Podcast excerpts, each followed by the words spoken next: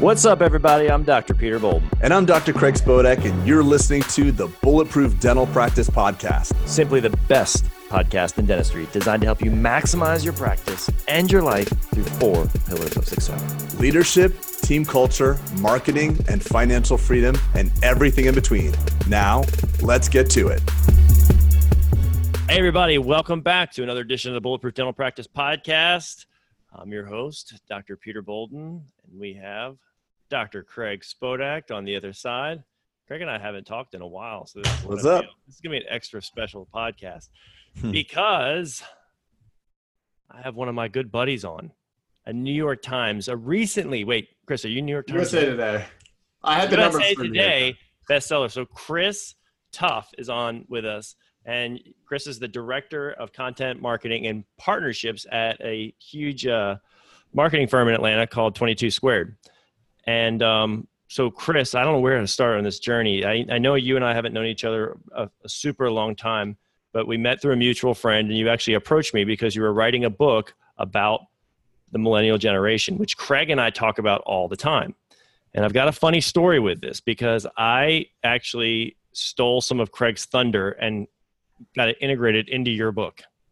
I love it. You're going to love this story. Actually, I actually I actually disclaimed that to him on while we were at stage on our summit. I said, "Look, I have it. I have something I needed to tell you. That I took one of your ideas because Craig and I share very uh, transparently amongst best practices our practice because we both want each other to succeed. And so, Craig, the ADS bucks that you have written in your book, Chris, yeah, was originally a Spodak buck. So essentially, Pete, you're getting national notoriety uh, for my idea. But I don't have any. But no, that's Chris put me in there multiple times. Uh, but but that was a good one everyone talks about and i do want to give credit where credit is due because i did modify and tweak it a little bit but the genesis of the idea came from the spodak dental group so i love it well um, thanks for that so, and i know we only have a short time today but um, i just want to like unpack your whole journey, why you why you wrote this book called The Millennial Whisperer. Um, that is literally like the book launch is tonight. Really well, and I shouldn't say the launch, but the signing is tonight. So this is a very new published entity that it's going to be a massive brand. Um, you guys watch. Here it is. Boom. Boom. So I like it. Nice cover. Go. I'm going to stop talking here, and I want you to jump right into your journey, unpack it a little bit, and then maybe how we can jump into some dental analogs of your story and kind of yeah. what you see uh, for dentistry and stuff. So, sure. anyway, sorry for the long-winded intro, kind yeah. of intro, but buddy, I'm so glad to have you here. Yeah, thanks for having me. And uh, you know, in writing this book, one of the big challenges I got from different people was. Uh, you know, what's this mean for my business? And that was the, the people I heard it from the most were people with, you know, uh, some sort of practice in the medical field or restaurants. Mm-hmm. And so I knew that I needed in this book examples for each of those. And then that's when I called Bolden and I was like, "Be, you know, what what do you guys do in any one of these areas? And he started telling me this stuff. I'm like, oh my God, you're going to be in the book at least a few times. And now here we are. But, um, you know, I, th- I think so many books, when I wrote this book, it was it's got to be a painkiller, not a vitamin. There's so many books out there that are just vitamins that people buy for the sake of buying because it makes them feel better in the moment, but it's not actually doing anything and changing the way that they manage their people or lead or think about the world. And that was one of my greatest kind of filters for everything. And and I think as we talk about your examples, they're great examples of things anyone listening today. Sorry, Craig, but hopefully after this podcast, everyone will have their version of ADS bucks or Spodak bucks, but we'll get into that because um, that's the impact I'm trying to make. Mm-hmm. And so if you kind of go through, fast forward my whole thing, my life has become a ruthless pursuit of passions. And I think in our society, we get so distracted by money or pleasing our parents or whatever it is that we end up forgetting what drives us in our head and heart. And my journey looks like that. I had 64 job interviews after graduating from Vanderbilt, you would think it would be easier for me to find a job, but it just ended up that I wasn't passionate about any of the interviews. And then I ended up falling into this digital advertising firm called Moxie. I was the 13th employee. We grew from 13 to 800 within four years. what that allowed me to do was make lots and lots of lateral moves. I was an account executive, I was a creative copywriter. And then I found my niche right around 2006 in this new digital space. And it was before social media was called social media. I actually ended up, I talk about how I had dinner with Mark Zuckerberg and uh, he was still expanding, just about to expand from colleges into brands. And he didn't say one word to me at dinner, uh, but I did have dinner with him. um, well, you know his dad's a dentist. You know that? I did. That that's right. That's yeah. right. Still practices apparently. Well, maybe he's watching right now. Nah, that would be super cool. Hey, Doc Zuck, if you're listening to this, hit me up. Yeah, but so you know that's kind of where where I, I emphasize with all this. You know, you see people this generation bounce around a lot, and one of my big things is embrace that. Like bounce around, go find your thing that drives you, and um, that's where then from 2006 on you know i was told that if i got my first viral video they'd give me my own department in this new trend spotting and social media space. And so i recorded my engagement video of my wife and i running. I went from spraining my ankle to popping the question. I put it on christophertuff.com because youtube wasn't around. I ended up getting 7 million views four days later. Good morning america flew down. And then we ended up getting our pictures on the front page of the wall street journal it was ridiculous. And so they're like, okay, Chris, you can have your own department. But I always use that as an example of like that, the reason this stuff happens is because I'm so passionate about it. And I start my my book about, you know, one of the best diagnoses I've ever been given, and it was by my older brother. He turned to me as I was passionately talking about social media marketing, and he goes, Chris, you've got a passion disorder. I was like, mm-hmm. uh, is that a bad thing? He was like, no, it's actually a good thing. You get so passionate and so, you know, you kind of look at the evolution of me in the social space. I grew out the social practice at my firm now, 22 Squared, where I'm a partner. And what I found was as I transitioned to more being the face of the agency, is that like I was feeling empty in a lot of ways because I was the face of the organization publicly, but I wasn't affecting lives the way I wanted to. And and you know, I called Pete right after I hit rock bottom and I was like, dude, we got to go kiteboarding. I kind of lost my way a little bit. And um, that was where everything changed. And uh, I was like, okay, I'm going to put all of my, one thing that I changed was my own metric of success. And my old metric of success was beating my brothers, my older brothers in the game of life, which is not a great metric to, to have as success metric. And I changed it to judging success on a daily basis, the amount of energy put in and impact made and that can be judged only when your head hits the pillow. And uh, that's when I started shifting. I'm like, I'm going to put all my energy into this team of millennials that I have. So I kind of shifted back into my core from being the face of the organization into a group of about 15 millennials. And I started implementing a lot of these things. I'm like, I wonder if this will work. I wonder if this will work. But basically, all those things that I was implementing were either hypotheses or things that I'd heard of, of of what it takes to just be a good human. And everything I do nowadays kind of, I think, revolves around the need for two key things, which is more empathy and love. I think deep down, whether it be your patients, whether it be the people that work with you, deep down, everyone just wants to be loved. And and the other piece is just connection. Just be real. Like create a real human connection with people. And so tactically i started doing this and i was on a men's retreat and what ended up birthing the book was i was on this men's retreat which pete is a part of the exchange this men's kind of group about helping men become better men and we talk about real stuff um, and we network and whatever but i was at this first exchange event which was kind of an experiment in north georgia mountains and uh, uh, we were going around introducing myself and they're like so what do you do chris? And i was like i don't really know what i do. You know we're 370 employees at my advertising firm but you know, I'm kind of like the millennial whisperer. And then I sat back down, mm-hmm. and the guy next to me, Tommy Breedlove, who's a big kind of who's going to be on. He's a big, big time, and he's and he's uh he's going to be on the podcast in about a month. So awesome, amazing. Yeah. So sorry, Chris. And exactly, you know, Tommy. I didn't know Tommy at the time. We've now since become best friends, and he wrote the forward of my book. But he kicks me. He goes, "You better write that book." I was like, what book? He goes, The Millennial Whisperer. I was like, have you met me? I'm like the most ADD. There's no way I'm writing a book. He was like, well, let me introduce you to some people. Nick Pavlidis, who's actually here for our book launch. Let me introduce you to him. He'll bring order to a little bit of your chaos. And that was 14 months ago. And we fast forward, and we ended up last week we sold 16,000 copies. Uh, we, I mean, numbers that my publisher Morgan James, I guess, hasn't ever really seen. And you know, I've got interviews and a lot of the big kind of cable news and whatever. Didn't so, Tommy taunt you with if you don't write it, I yeah. will. Yeah, Tommy was like, if you don't write it, I will. Yeah, that's that's really gonna get the competitive juices flowing in you. So yeah, it's been amazing to watch, Chris. Just seeing it from concept of us sitting in Quincy's pool, talking about like you know just spitballing about what I do in my practice to help, you know, with the millennials in mind. And Craig and I talk about this a lot. As how millennials get a bad rap um, and a lot of the dental workforce is composed of them. What what is exactly the dates of of 82 to 96. So in application 20, 23 year olds to 36 year olds.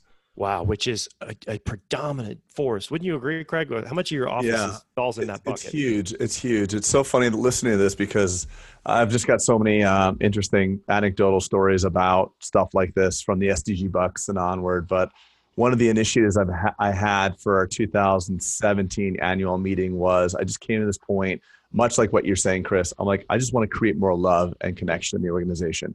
That was my major directive. So we came up with a, you know, our mission, and our mission was really about creating compassionate compassion, you know, which is arguably what love is made of, empathy and totally. compassion.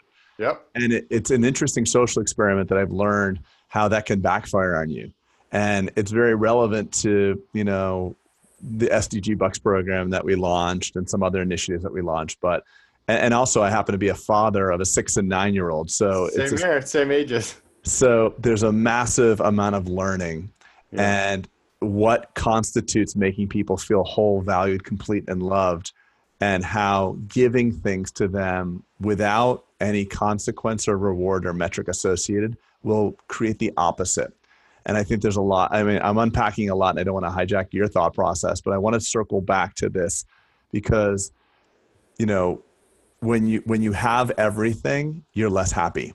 Mm-hmm. Millennials, uh, and I hate to, I don't like to uh, paint with broad brushstrokes. I was corrected by a, a, a, guest we had on the podcast, Mark Cooper, who literally tore tore me apart because he was saying you can't speak about an entire generation like that. It's callous and, and reckless to say that but um, there are certain generational traits that are affected but there's one commonality in that if your intent is to make people happy and feel loved the way you do that is not by just giving things to them. It, it actually backfires on you. It backfires with your children. It backfires your employee space. So the iteration of sdg bucks program that we launched in our practice was every month every person in the organization got 50 sdg bucks. You couldn't redeem it for cash because we realize that experiences you'll remember a lifetime. I remember special dinners for my entire life, but someone giving me 200 or 400 dollars does not register on the who gives a crap meter. So it had to be for that. You couldn't give it to the same person more than once. Can't pay bills, right? With it, we and, it, and we can't use it to pay bills. Um, if you do use it to redeem cash, you're just going to take a 50% deduction on it. So it's highly incentivized for experiences and, and stuff like that. And what we found um, it was at first a very cool experiment in meritocracy because certain people would come up to me and say, Hey, I have $1,500 in SDG bucks. And other people would say, This is not fair because I only have 100. And it was really cool to point back and say, Wow, that's interesting. You only have a 100. What's, I wonder what's up with that. And it was just because because work itself is very paternalistic. It's like, it's almost like, you know, hey daddy i showed up today can i get a raise you know i sat in my seat for another year can i get the gold star or raise and we don't re- life does not reward you just for showing up life rewards you for performance but it actually really backfired on us and i think a lot of people were really upset and the conversation pete and i were having just when you got on board today i have to unwind the benefit i was giving um, people don't respond well to that because once they're getting that gift it's an entitlement and um, i learned a lot through that sdg buck program and it so didn't. It didn't wind up making the love that I wanted. One modification, Chris. I think this is appropriate because it's a part in your book. The the the bucks, let's call it, is that I took that that idea, which Craig and I do with each other, and that's the beauty of our, our friendship. But I said, look, it's it's as a business, I can't give something just every month because we exist, right? So mine are benchmarks upon are, are, predicated upon the bucks are predicated upon hitting certain financial benchmarks from the previous month. So once they hit that mark, then they get to deploy it the next month, right? It's not because if we have a shitty month, right? Like it, I can't just be throwing out cash to everybody because like that is so there's there's reward metrics associated with like as a as a team which keeps us aligned right? And then everyone gets it at the same time for the next month. And then like Craig's saying that the beauty of it is is that there's a lot of social meritocracy we talk about right? It's just mm-hmm. and what people crave is you know that's why Instagram is so popular is because people crave uh, acknowledgement, acceptance, all that stuff. Like how many likes did I get? How many shares did I get? How many hearts did I get? Whatever, right? But if you're doing that publicly within your team, people crave that, and they don't even know they crave it. Totally, so it's a cool thing to just literally, you know, Greg. I think that's been one of your your best cultural. Uh, I don't want to call it hacks, but best cultural integrations that, that, that I've seen. It's and I give you full credit, bud. Well, um, I mean, I think even on the rewards and recognition side, like, I mean, you've got to have a balance, and like, we're not good at balance. None of us are, and and the unfortunately, there's not near enough connection and love happening in most organizations. You guys are anomalies. I mean, you guys are so far on the spectrum. Like all of these things, I'm talking to a lot of large corporations about the book. You guys meaning dentist, or you guys? No, you too. Oh, yeah. you too. You too are anomalies, right? Mm-hmm. So the other piece, I mean, in, in the book, I talk about my 70 30 rule, which is we all suffer from the grass is always greener complex, whether you mm-hmm. want to admit it or not. And what changed that was really Instagram. And, you know, what I instill also in everyone's heads is you got to stop comparing your insides to other people's outsides. And I introduced my 70 30 rule. And my 70 30 rule is 30% of your job's always going to suck. And your job, like no matter what, 30% of life is tough. Mm-hmm. And 70% should fuel you up and keep you going and and be somewhere in line with what you want to do but 30% sucks and listen i'm a product of that i talk about in my book how i hired a fishing guide when i was out in sun valley idaho four years ago and i told the dude i was like i don't care if I f- catch a fish or not like catch me a freaking fish so i can post it on instagram and i want a picture of a video of me silhouette with the mountains in the background. A river runs through it like Brad Pitt. Here's 600 bucks. He's like, you're going to pay 600 bucks for an Instagram post? I'm like, no, it's like 300 bucks each. Let's go. And this guy looked at me like I was crazy and admitting that to everyone, be like, guys, I've done it. All right. And uh. what the 70 30 rule does is that it, it constantly, it says, mow your backyard and start watering it because the light, life is not perfect on the other side.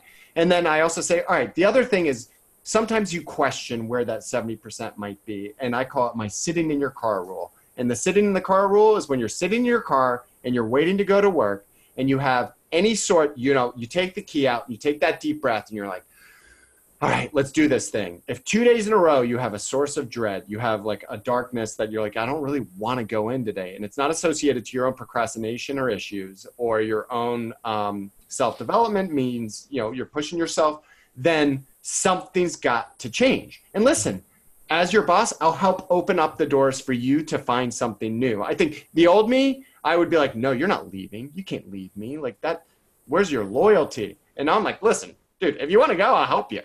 Um, you know, and then another thing I think that's instilled in this generation is my last tirade is that we've got to fuel our people with purpose and passion that might not be in their day to day. So let's help them. Let's give them 10% of their time to donate their time to a side hustle. I encourage. Yeah, that's, go- that's Google. Like Google did yeah, that, right? Google does their 10% rule, where 10% of their time. A lot of their moonshots have graduated out of side hustles of employees.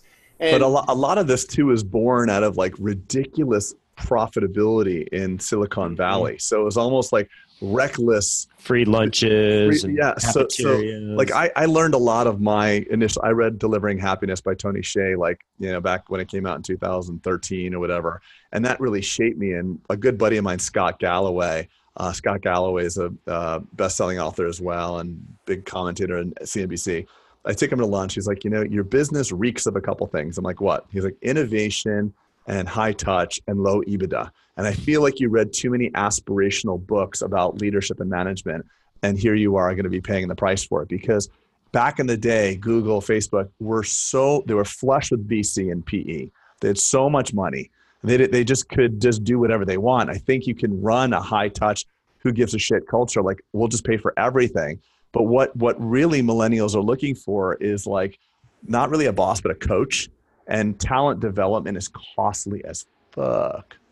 It's costly, like to develop, in my opinion, especially, especially like to take someone that's, you know, that um, that you know listen i'm I, i'm i'm i'm I'm putting myself in a devil's advocate position with you because I preach this stuff all day long. So it's like I'm I'm just and I'm also in a spot today where I had to undo some big benefits. So I'm in an interesting place.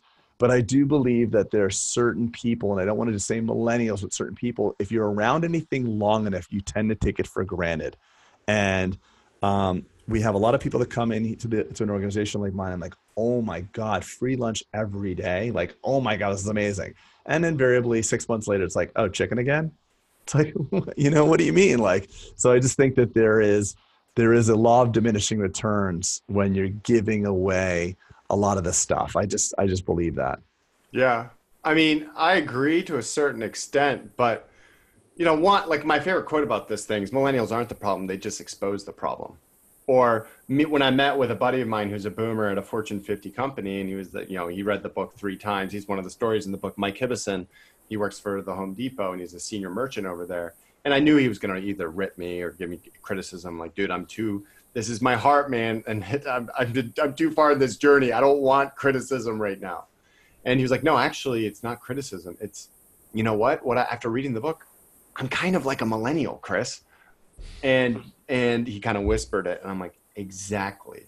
What I'm trying to expose here is just we have evolved as a society so quickly, and uh, technology being a huge driver of that, and our corporations haven't caught up. I would say you guys are anomalies, right? I mean, the private practice, small business side, you can affect change in culture a lot quicker than these larger because we're size yeah because of because our size and size. Yeah we're, we're more agile. we're more agile. Yeah, yeah. Right.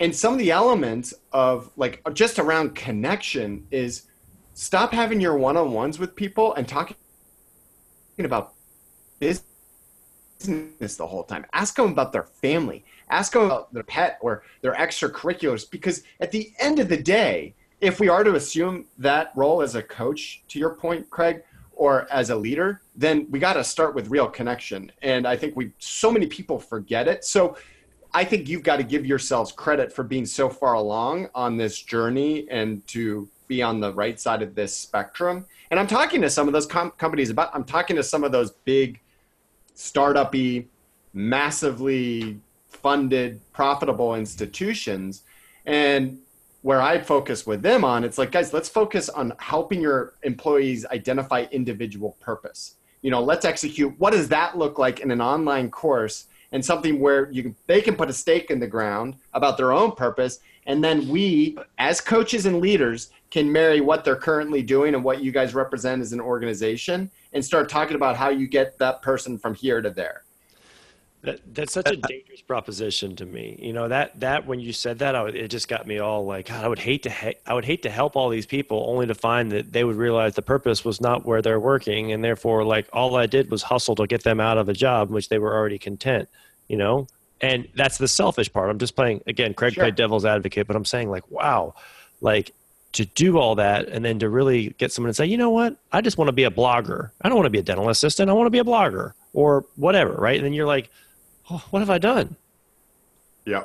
Well, I, I, think, listen, I think it bears some mention as you were talking, Chris. I'm thinking, like, I, I, I argue, I, I, I was a little bit contrary to your points, but when you look at the general conversation that's going on in dentistry, and I spend a lot of time, unfortunately, I'm not, I'm not proud to admit it, but kind of like eavesdropping on Facebook pages of dental dentists talking, you know, these different these chat rooms, and the conversation that's going on is so far away from what Pete and I are you're talking about right now that I can't I can't I want to I want to just bring one thing up. It's like the conversations typically around how do you what are you doing so that your employees are not on their cell phones? Oh well i make it i have them check their cell phone in at 8.30 they don't get it until 5 p.m like holy shit. Like oh my god like that's like you you you're not people are not the, the work work has changed. And people talk about a work ethic and it's now that the work ethic is different now. And i think it bears to mention that back in the day you were a factory worker and you shut you shut the hell up. You did your job the bell whistle and you you were you were just putting the nut on the bolt all day. You just did one process in a long chain of, a, of an assembly line. Now what we're requiring people is is the consumer craves an experience. They crave you know, they want to go into a restaurant and say, Hey, what's the fish of the day? Oh my God, I'm so happy you asked because Johnny spearfished it this morning and rah, rah, rah. It's amazing. And Chef John, I, I you know, they, they want the whole story. And if you want to be a story brand, if you want to have a compelling story about who you are, the whole human needs to show up to the employee. You can't just take the process out of the employee. You need the whole messy human, the happiness, the sadness, totally. the full gamut of the experience of hum- mm-hmm. humanity. And that's messy as shit.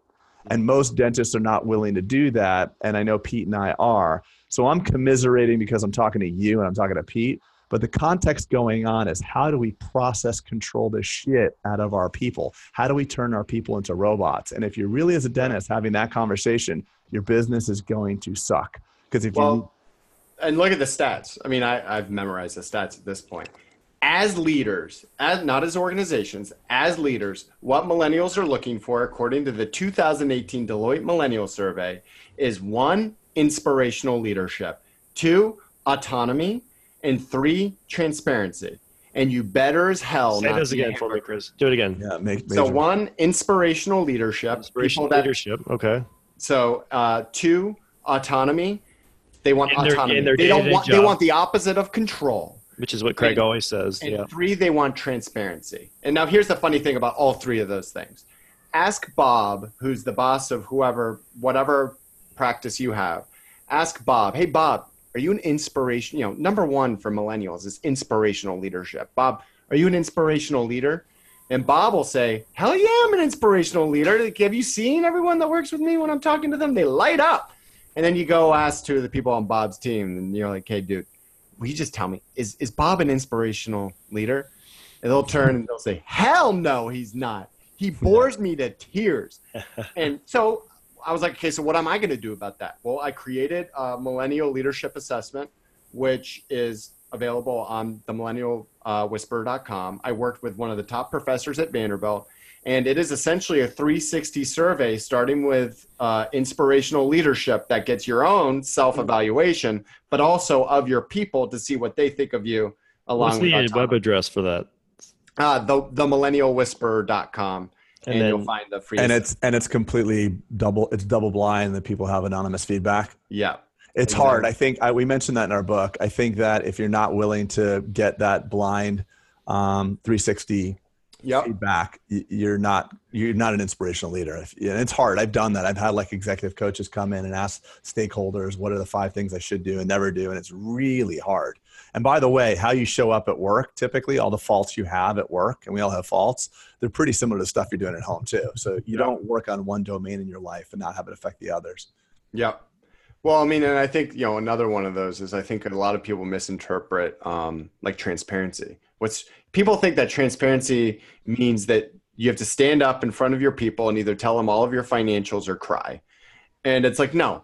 How about this? Let's start with last week. Name one mistake. Start your speech when you're doing your all hands meeting and start with the one mistake. Show your people that you're just human. So it's Stop humility to too. So it's yeah. transparency and humility. Got it. Exactly. I love that. That's that I can agree, agree with. Yeah, because well, those build trust you know if you're pontificating that you're the big you know i mean listen back in the day you know by being by meaning back in the day 10 years ago you could just be this iconic person because of your stature and everybody's bent down and worshiped you now being the man is actually to your detriment the more the more successful you are the more dose of humility you need i mean yeah. there's an attack on people uh, that are successful they tear them down Totally. So I think that as you rise in your stature, you have to have a commensurate rise in your humility. Yeah. People demand more from you. Finally, the Bulletproof Practice Book is out on Amazon. Craig and I have distilled down our experiences in dentistry over the past 20 years in our true to form, unfiltered fashion that y'all have come to expect from our podcast. We talk about our victories and our bruises, and it's 132 pages of vision, leadership, marketing, and even just life as a dentist, and it's meant to entertain you. So we hope you'll support us and grab a copy on Amazon today. Thanks, friends. So, Chris, you talk about like literally, the, I think the one of the the taglines of your book is you know it's the playbook for the millennial generation, right? Yep. Am. I right? Am I right on that, or am I just saying that? No, you're, you're, right. You're right. Okay. Um, so practical profit focused playbook.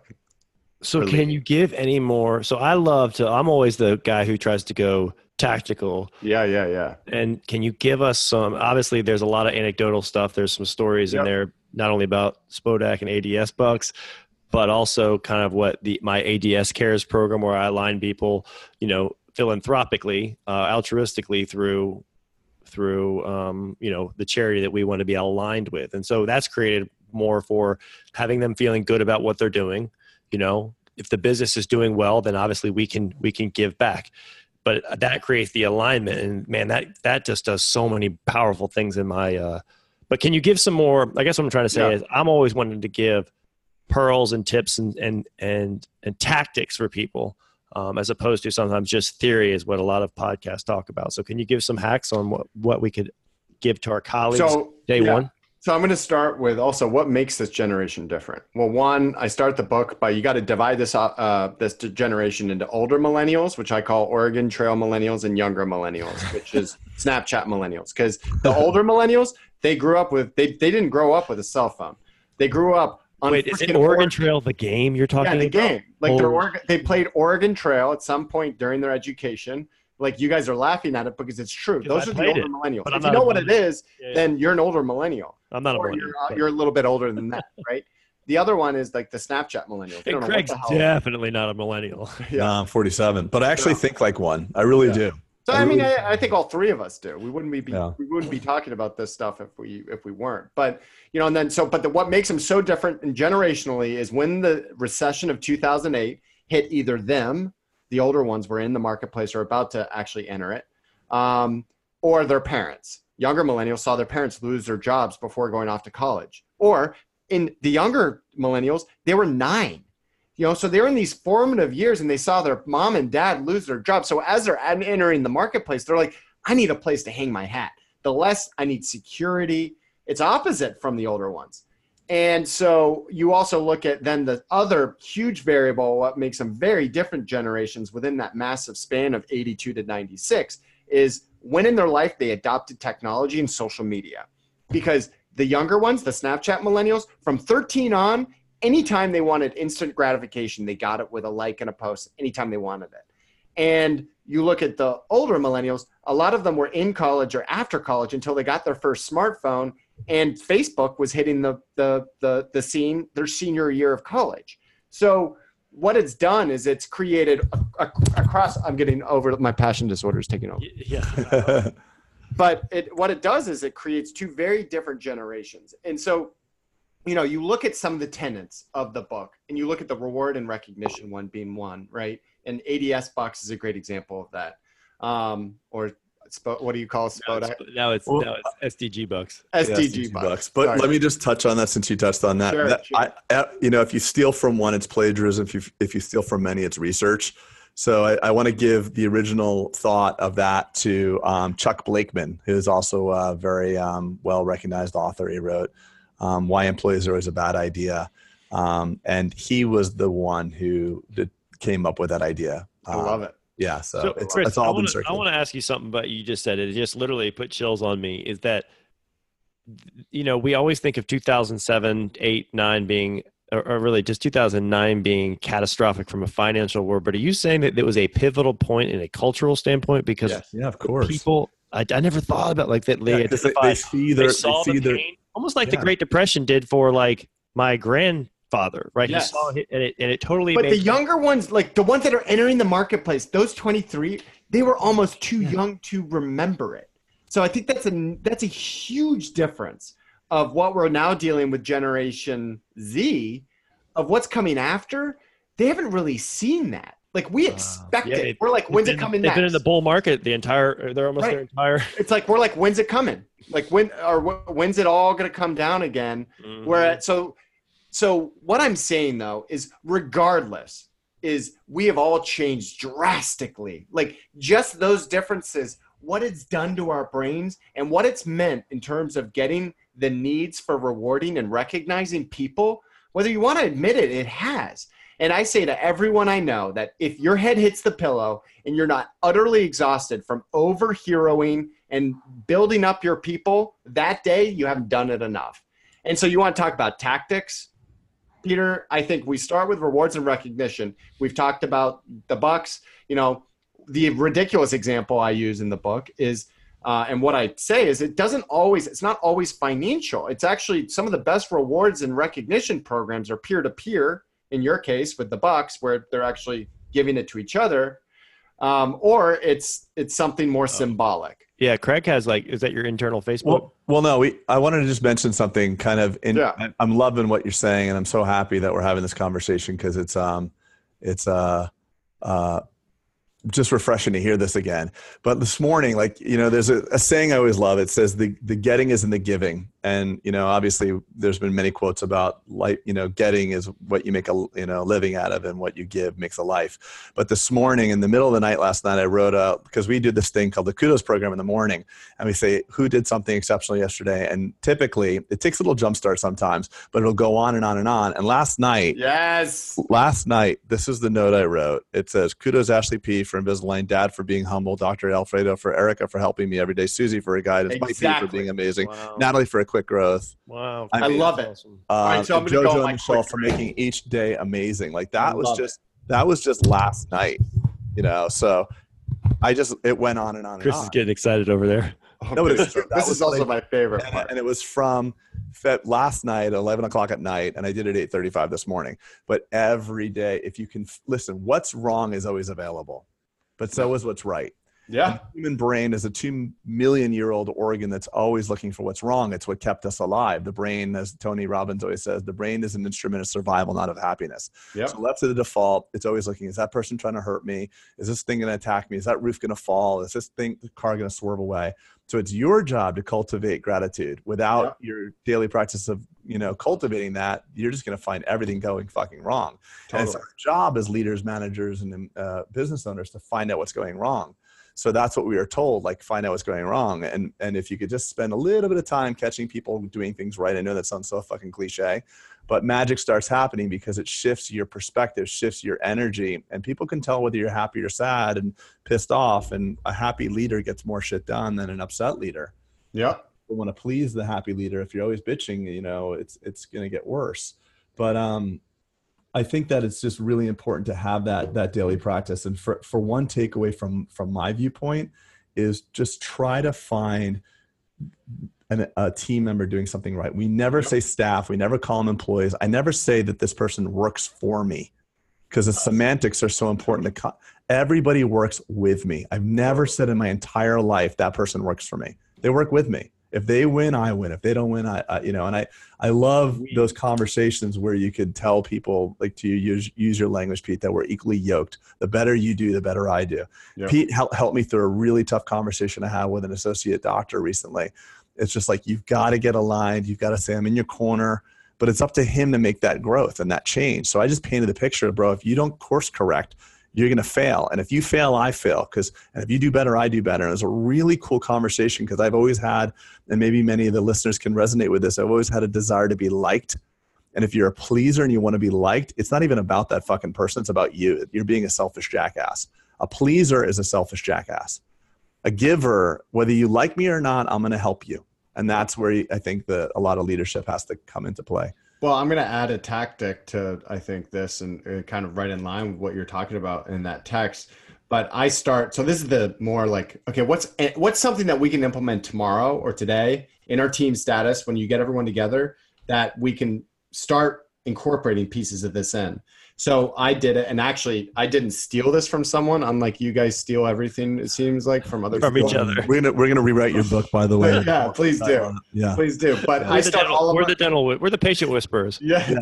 we're the dental millennial whisperer. but uh, so I start our team statuses with what I call snaps, and snaps is where we start every. We just do peer to peer recognition, and I usually start us off, and I was like, "Listen, I'm going to give snaps to Meg. She went above and beyond for that pitch, or she was going through a tough time, and she showed up, and she covered, and she co- so snaps, and then everyone just goes and does snaps. That happens, and I we're now a year and a half into this. Every single weekly, our team statuses, we do this it lasts between 20 and 40 minutes That's awesome. so and you know what it does it it so you know how we used to do statuses is we'd all fill out an excel spreadsheet and talk about what we were working on and it's like all right Wah, wah, charles wah. you're up well i did this you cover everything that would be on that status sheet and it creates this environment of building each other up and empathy and and recognition and so my more extreme example in the book that's where i end it um, the more extreme example is a company out in San Francisco, and this company is called Domo. They refer to all of their employees as Domo Sapiens. And on your first day, a Domo Sapien will put their name, and then there's a Spotify playlist that they have to add their uh, at bat song on, or you know their their song of the day. That if they're going to go and speak in front of a huge crowd, what's that song going to be? And so you put that, you know, we are the champions or whatever. On the first day of every month, at the middle, at the very beginning of the day, through their loudspeakers, someone's at bat song goes. Blue sirens go off, and then everyone starts clapping as they drag a 12 foot blue rooster to the desk of that salesperson of the month. And and that everyone is clamoring to have that 12 foot blue rooster sitting next to their desk. What's the monetary reward? Nothing. Yeah. But guess what? It works, you know, and that's something that I think is cool. That is awesome. You, so, you, like, know, you could do that with a rabbit in your yard. Yeah, you could. You should. Craig has the biggest rabbit in all South Florida. It's like a pink, giant, twenty foot rabbit. I love it. I told um, my daughters that I'd buy one of them a, a, a horse if I sold a million bucks, and my other daughter said, okay, well, then will you get me a bunny? I was like, yeah, I'll get you two bunnies if I sell bucks. So, so you know what's interesting is that that the market crash and all that stuff. It's it's a pendulum of you know it's a pendulum and and and for the longest time, work used to be this oppressive thing, and people respected authority, and people would just shut up and do their job. And and I think boomers, if anything, were really good at faking like we're busy so we can fake engagement really well. You think about George Costanza taking a nap under his desk, and he's like, George Costanza at Seinfeld would always say, just look like you're angry at work, and then people would never ask you to do anything. So you're walking around like, oh, oh, like what's wrong? I need you to make copies. You know, just look like you're angry. And millennials are just different. Millennials won't fake it, and and I think that the, the, now you need to have something compelling to work for. So we have charity programs, and we have you know, corporate gift match programs. So if you donate to any charity, we match the donation. We actually have our own non for profit, a children's dental charity, which we started with uh, New York um, um, Yankee uh, Giancarlo Stanton. But I want to give one small piece of advice because the concept of the boss is a hard thing for millennials to, to really resonate with. So I constantly say this in the practice. We all work for the same boss in this practice. The boss is the patient. We all serve the patient so my boss is the patient. So if you need if if I'm asking you to do something, but there's a patient that needs you to do something, that trumps everything. So the boss is the patient that's either in front of you that you're taking care of. And if you can resonate or cultivate a message around that, then that takes a lot of the hierarchy that's disruptive to the millennial mindset out of it that there's not there's not a there's not a guy up at front whipping. It's just saying we all we all work for that same. I would have added that to my book had I had had we been about uh, six months ago. Darn well, it. Well, you did add everything in my book. You just gave uh, into your book, but you just gave Peter credit for it. I just got attribution so, for it. Yeah, you just got yeah. attribution for it. One really example. I really like that. But it's but it's not the hierarchy and and and you know the Garfield picture with Monday sucks, just kill me and SMH, uh, my life sucks. It's time for work. Millennials won't do it. They just won't do it. They'd rather make meaning than make money, and they'll rather join the Peace Corps and make no money. So you can't pay them, which is a beautiful quality, by the way. The Army loves millennials; they're very good soldiers. Yeah. Um, but you can't pay them to do something. Just in the same way, you know, big corporations have all been dismantled, and you can't now. Big corporations are trying to act small. Yeah, so like Anheuser Busch launching craft breweries, and you have to only you find out later. Oh shit, this is Anheuser Busch that owns this. It, you know, so well, I mean, and that pairs up really nicely to, you know, I think the George Costanza example is because George Costanza had to stay at work all day, every day. There was no flexibility to it. And if you look at what are millennials, statistically speaking, according to all the surveys, nothing really changes of what people are look what people are looking for from companies. They want money first. It doesn't change from generation to generation. That's the number one thing. Now, once we start actually breaking down two, three, and four, that's where we start seeing some differences. And work flexibility of yeah. allowing people to work from where they want to work because this and what that opens up that is people feel so i think um like uh claustrophobic just staying in one place. We all do. Like so if someone wants to work from a coffee shop for three hours then let them work from their coffee shop. Obviously and, and they'll, they'll, work harder by the way. When you yeah. studies show that when you give unlimited vacation time people take less Yeah. You know, and, and I always talk when I talk to employees, I talk with in the word the the acronym terms, T E R M S. It's time, experience, recognition, money, stuff. So every relationship we have, I don't sit and tell Peter, "Hey, Peter, you're a really good friend. Here's a hundred dollars." Peter would like slap me in the face, like, "What the fuck is your problem?" But like, work is just relationships. It's relationships within your work and relationships with the client, and that's all business really is: is relationships. And if you have a relationship that only talks with money as a form of exchange of affection or love, you're going to screw that relationship up. So you automatically go into a review and say, here's, here's another dollar for sitting in the same seat, or here's another $5. When in actuality, that flexibility, that time, experiences, recognition, money stuff, what is most important to you? What would, what would be a good token of appreciation for what I did? Well, what I'd really love is I'd love to have the week of January off. I mean, of the week, the first week in January off, or I'd really love the ability to, uh, you know, have student loans, and I'd love to have, you know, someone help me with my student loans. I mean, these are such important things that actually may not cost you money if they repay you or, or you make an exchange, but we only talk in money. And it sucks that we're that we've kind of strapped our hands to only talking dollars, and that's just an, that's a hard thing to communicate if you're only talking in dollars. Yeah, Chris, so we can buy your book. I want to be. Uh, I know we've got a hard stop here, so I'm gonna I'm gonna wrap it. So we I had too much your, coffee too. You can buy. You guys, you guys were great together. Um, it's on Amazon, right? Or should yeah. or should those of us who want it be directed to no, just buy it on Amazon. Buy okay. it. Yeah. I mean or I mean and it should be now that we were a bestseller last week, it should be at Barnes and Noble. It'll be, we'll be in airports soon and I mean we should be pretty much wow. everywhere. That's awesome. Congrats, man. I can't wait time. to read it big time. Yeah, I'm psyched. I mean, I'm uh, there's a big book signing tonight locally. I'm going to the uh, I'm going to I'm going to get my own autograph from. Yes, Chris if you guys all didn't order enough books to support me. Pete, remember that with ours? That's funny. I would have. I'll buy one right now. Actually, I'm going to go out and buy it. You got a lot of reviews too. 62 five star reviews, which is sick. That's so cool, man. Yeah, I mean, and you know, I think I I I leave everyone with no matter what, we've got to we've got to change the way that we're running our organizations. And I think deep down, my intentions are so pure around writing this book, and it's I think a massive need and deficit in creating real human to human connection and creating an environment of love and empathy.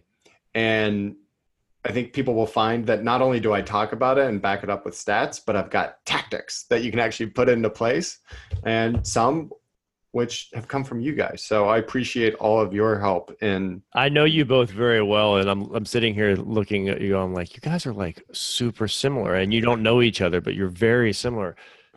Craig, you need to be the millennial whisperer for dentists. Like you know, they had an e myth for dentists. You need to be like the guy because you're yeah. I always I always joke with him, Chris. I'm like, you're the Tony Robbins of dentistry. Everyone just gravitates towards you. Like Craig has I've never seen someone have so many best friends in all my life, right? like I, I can count mine in like one sentence, like five one hand. There you go. There's my friends. But Craig's like, no, my good buddy this. I'm like, I've never even heard of this guy. He's like, yeah, got a hundred best friends, like right, and everyone loves him because he's such a giver and and and doing and all. They, and they don't like me because I'm a giver too sometimes. Yeah, just don't take it away, Craig. Yeah, I, I think uh, you said something earlier that really resonated with me, Chris, and, and you were talking about love and compassion, and, and there's a very well-known um, uh, idea that all communication, communication is only two two things to do. Uh, the, all the goal of communication is only is binary, is one of two things. It's either a loving expression or a cry for help, nothing else. So either you're giving someone a loving expression or you're just injured and you're reaching out for help that's all it is. So if you can go about everything that ever comes out at you, every communication that ever comes out at you, and see the difference, and and know that a cry for help just needs a little bit of massaging to get to a loving expression, it, it makes um, it makes it very simple. Yeah, I love that. And you know, I think a big thing that I talk about a lot is it's one thing saying, it's another thing doing. And one of my favorite things I talk about in the book is turn your let's into a by when. There's nothing worse than people saying, let's write a book all right then do it like so answer your let's with a by when and i think i think you know to, uh, to, a large part we all live in this world where we like to talk but now let's actually let's let's walk the talk so so answer that let's with okay by when i mean yeah, and, and actually super. implement this implement this just yeah let's grab how many times does someone say let's grab a drink or let's grab coffee and then nothing happens Next time Mhm. someone says that to you, say by when, and they're gonna be like, uh, Yeah. and they say next two weeks, and it happens. Yeah, we And have in our in our huddle, we actually have the by when board. It's I our love it. So the by when board has four things. It has what it is, the champion. So the champion means you're not going to do it, but you're responsible for the result. So we, we've got to always remember that even though you're not volunteering to do it, you're just going to make sure that it gets done. And then by when. And the best part about a by when is canceling it off because if you say you should do something, Tony always says you should all over yourself. Most people should all over themselves. And you ruin your own integrity when you say, I'm going to do this, and you don't put the by when, because long term, you won't do it and you'll feel like a jackass and you'll lose trust in yourself. Totally. The worst thing you can do is lose trust in yourself and lose, lose that for yourself. So, even just for yourself, Totally. great to cross things off of a by when board. It's public recognition. So, we're like, Erica, congratulations, we did this. And everybody applauds it. So, we have Yeah. a by when board. I thought that was funny. That's a good pearl for people too. By Yeah. when. I like that. I might I might steal that too, Craig. Yeah, steal it. Uh, That's for a second edition. So good. It's so good. You got, uh, a I- book- you got a couple more books in you, Craig. Uh, we'll Dude, see if I'm Pete wants to do it. I'm not doing it without Pete. No, no, I'm I'm tapped out. I was a one and done. Oh, then I'm going to do one. I'll do one with you, Chris. Yes, Yes. there we go. There we go. See, Careful. Everything happens for a reason. Oh, Um, th- I love this conversation. This is a good reminder to me because I'm coming in today. Listen, we all get beat up. I'm coming in today a little beat up because of the conversations I had to have. And uh, it was a really kind of divine guidance for me to recognize that, hey, this is, you know, that you were the one banging on the drum about this five, six years ago. So don't, don't, uh, don't, don't, don't lose your way. So this is cool. Thank you guys. Well, everybody, go buy his book, support him. He's one of my good buddies and just a good human. So, um, yeah, Chris, I can't wait to watch you just watch your rocket ship continue to to go into to, to orbit here, pal. Um, and thanks for thanks for taking the time. I know you got a ton of stuff to do. You got a book signing here in about what five hours, and uh, a lot of prep for that. So thanks for taking the time to come on with us, man. I appreciate it. Yeah. Thank you guys. It was And, uh, awesome meeting you, man. Yeah. Awesome stuff you guys are doing. Thank you, pal. Awesome. All right, until next time, bulletproof listeners. We'll see you later. See you guys. Thanks for listening to another edition of the Bulletproof Dental Practice Podcast. If you got any value or insight from today's episode, it massively helps us create awareness if you would take five seconds and leave us a review in iTunes. Also, stay in touch with our updates and such by just texting the word bulletproof, all one word, to 345 345. We promise not to bombard you with spam texts or anything, but it will help update you on special opportunities for our listeners as well as even info on the upcoming Bulletproof Summit 2019. Again, that's the word bulletproof to 345 345. Thanks so much, y'all. Have a great day.